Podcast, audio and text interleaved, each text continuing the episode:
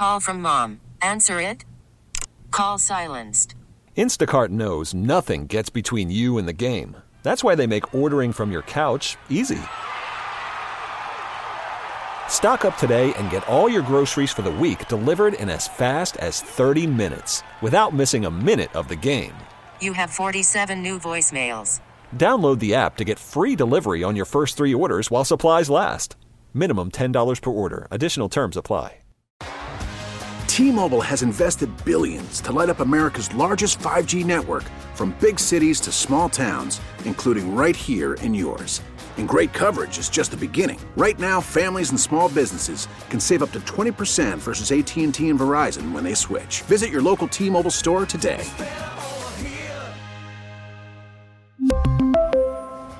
Plan savings with three lines of T Mobile Essentials versus comparable available plans. Plan features and taxes and fees may vary.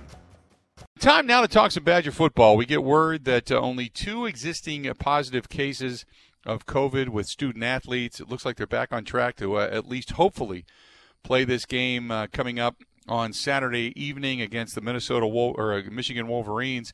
Jesse Temple covering the Badgers for the Athletic now joining us on the Schneider Orange Hotline. Jesse, uh, so all things at least right now appear to be a go in, in Madison, right? Yeah, that's right. Wisconsin returning to practice and normal preparation today, and obviously not having positive tests in five of the last six days was the step that this program needed in order to move forward. It's certainly been a unusual two weeks with the cancellation of games against Nebraska and Purdue, but now Wisconsin is ready to play football, and I'm I'm certainly interested to see, like everybody else, what this team will look like, who will be available, and just how this team responds from adversity.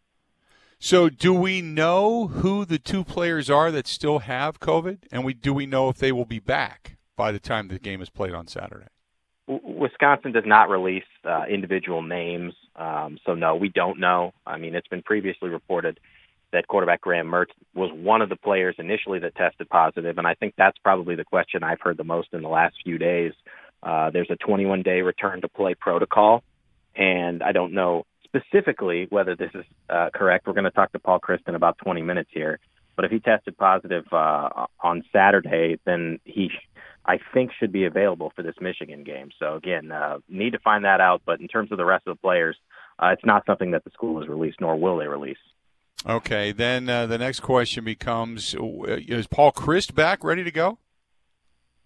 Yeah, he should be. Um, after okay. Chryst tested tests positive, then um, they've got to isolate for 10 days, but um, you know, in the previous week, if they had to play Purdue, he wouldn't have been able to come back until just a, a couple days before that game. But uh, yeah, I, I expect him to be ready to go. Okay, so Paul Chryst should be ready to go, which is good news. So now that being said, well, I, I, guess what do you expect? I mean, this is a team that's had to take a couple of weeks off after they just finally get things cranked up. How how sharp do you expect them to be? I mean, what what you, is there an expectation out of this team? We know that Michigan is a good team, not a great team, but give me your thoughts. Well, that's a that's a really difficult question to answer simply because we don't know what players won't be available. You know, we don't know specifically what days somebody tested positive. Let's say they tested positive a few days after that season opener against Illinois, then their 21 day uh, protocol situation would not be up in time for the Michigan game. So uh, I know Paul Chryst uh, has said before on his radio show last week that there are going to be different position groups that are down players.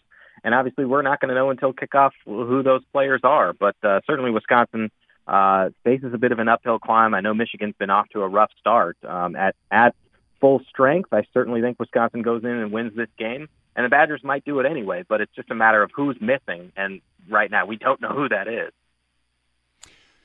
The uh, the the defense looked pretty good. The de- the offense obviously looked really really solid. But tell me more so about Michigan coming into this game, only for the fact that we know what we saw out of the Badgers, and it was all optimism, and it was it was fantastic. But because you just haven't seen this team play, and I don't know what to expect right now, and we can talk about all the things we talked about going into the season. I'm more concerned about what what Michigan is doing well and what Michigan is not doing well at this point. Well, I don't think their defense was particularly good against Indiana. Now, Indiana is having quite a season. That was the first time that the Hoosiers had beaten Michigan since 1987. They'd lost 24 straight games. Um, you know, I think this is starting to be, a, if it hasn't already, a referendum on Jim Harbaugh, who gets paid a lot of money to guide Michigan to a Big Ten East championship, and that has not happened. And right now, it feels like the Wolverines are farther from that than they have been in previous years. They, they looked good offensively against Minnesota but then lost to Michigan State, and that was a week after the Spartans had turned the ball over seven times and a loss to Rutgers, and then obviously Michigan goes out and loses to Indiana. So Joe Milton is a tremendous talent at quarterback, but I think there's a lot of areas that Michigan needs to shore up. Uh, and I think I think Wisconsin is the better football team. But like I said before, I don't know which players are going to be available for the Badgers, so maybe they won't be looking at the rest of the Big Ten, I, I got to admit, I had a lot of people that had texted me and said, uh, you know, the number three Ohio State Buckeyes only knock off Rutgers 49 27 as if they were supposed to, supposed to beat them 75 to 10 or something to that effect.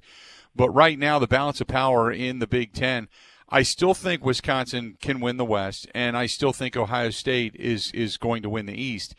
Um, that being said, as as you watch this Ohio State team, are, are they just on a different level, or if the Badgers, what we saw in that opening game against Illinois, if they accentuate those things, are they finally? Is this that year in which we can finally say this is going to be a competitive game in the Big Ten championship game? Should the Badgers get that far? Well, it's been a competitive game the last couple of times, right? In 2017, Wisconsin was at midfield and one drive away from going to the college football playoff. And obviously, last year, the Badgers were up by a couple touchdowns at halftime before Ohio State pulled away. I mean, there's been conversation that this might be the best Ohio State team in the last several years, which is saying something. But Justin Fields is right now the Heisman Trophy frontrunner. Think about this. He's thrown 11 touchdown passes. He has 11 incompletions all season in a couple of games. He's been outstanding. Um, they've got talent everywhere, but that's the way it is every season at Ohio State. They've got four and five star prospects. I certainly think Wisconsin is talented enough to give Ohio State a run for its money. Having said that, we got to keep in mind that the Badgers have to be able to play the rest of their regular season games. They have five remaining under the Big Ten tiebreaker protocols.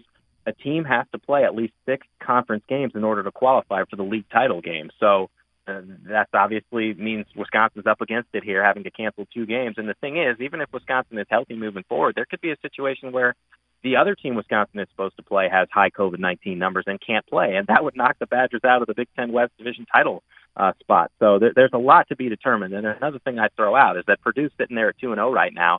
And there's a chance that, let's say, the Boilermakers go undefeated, uh, and because they didn't play Wisconsin, maybe they get in and win the West because the Badgers weren't able to beat the Boilermakers in that game. So a lot to figure out before we even get to a Big Ten championship game.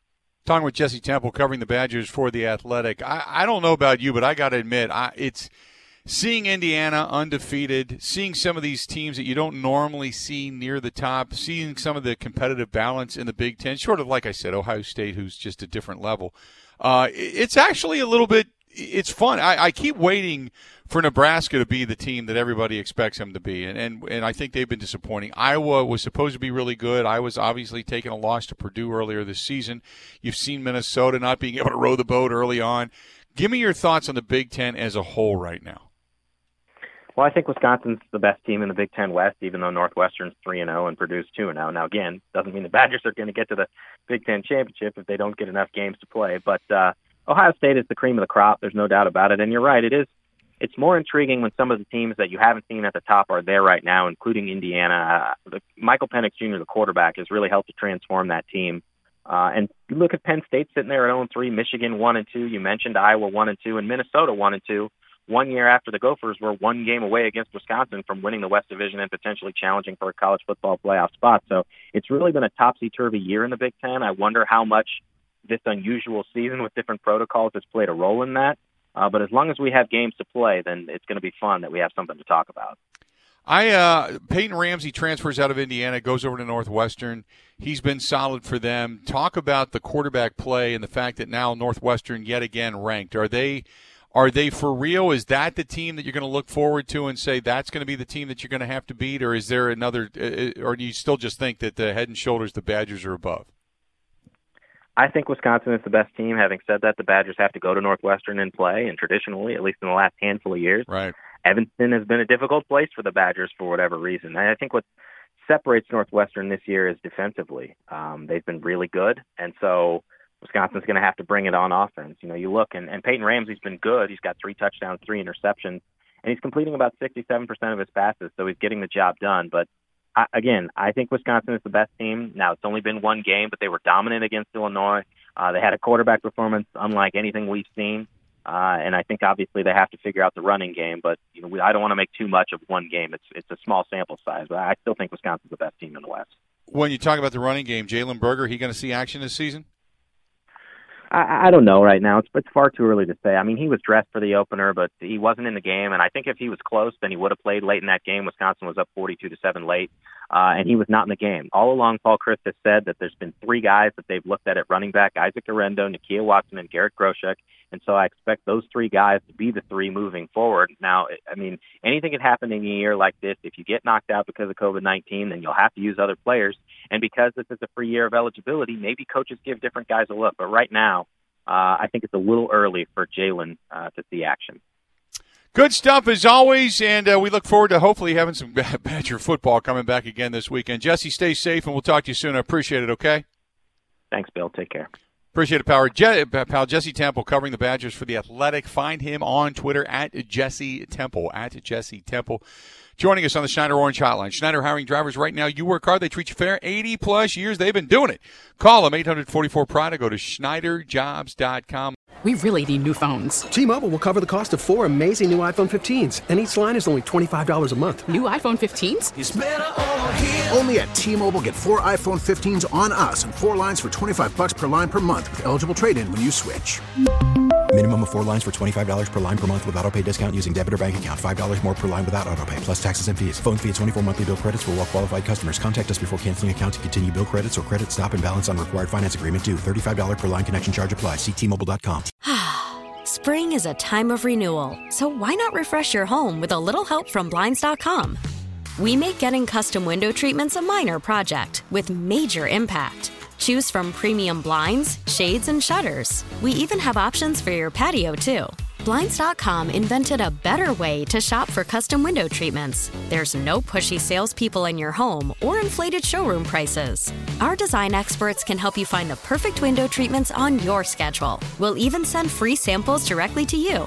Plus, we can handle the measuring and installation for you. Unlimited window treatments installed for just one low cost. And with Blinds.com, you'll always get transparent pricing, no hidden fees. Our free shipping and 100% satisfaction guarantee can put the spring back into your step and into your home, too. Shop Blinds.com right now and save up to 45%. Up to 45% off for a limited time at Blinds.com. Blinds.com. Rules and restrictions may apply.